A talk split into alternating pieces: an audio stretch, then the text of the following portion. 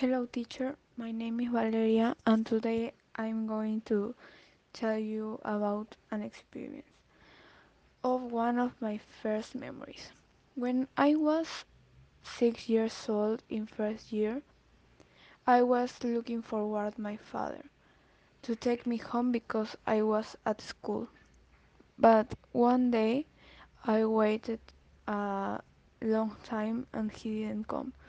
I started to sweat and bite my nails because of nervous. At that age, many things scared me, and I thought my dad had forgotten about me. And only 25 minutes have passed.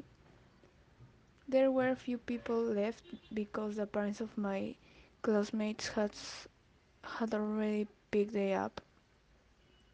After five minutes, he arrived, and I was calmer, but I asked him why he was late, and he told me that he was working out in a gym and it was already late.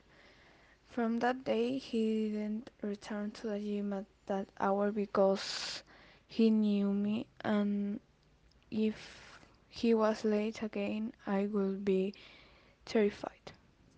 Thank you.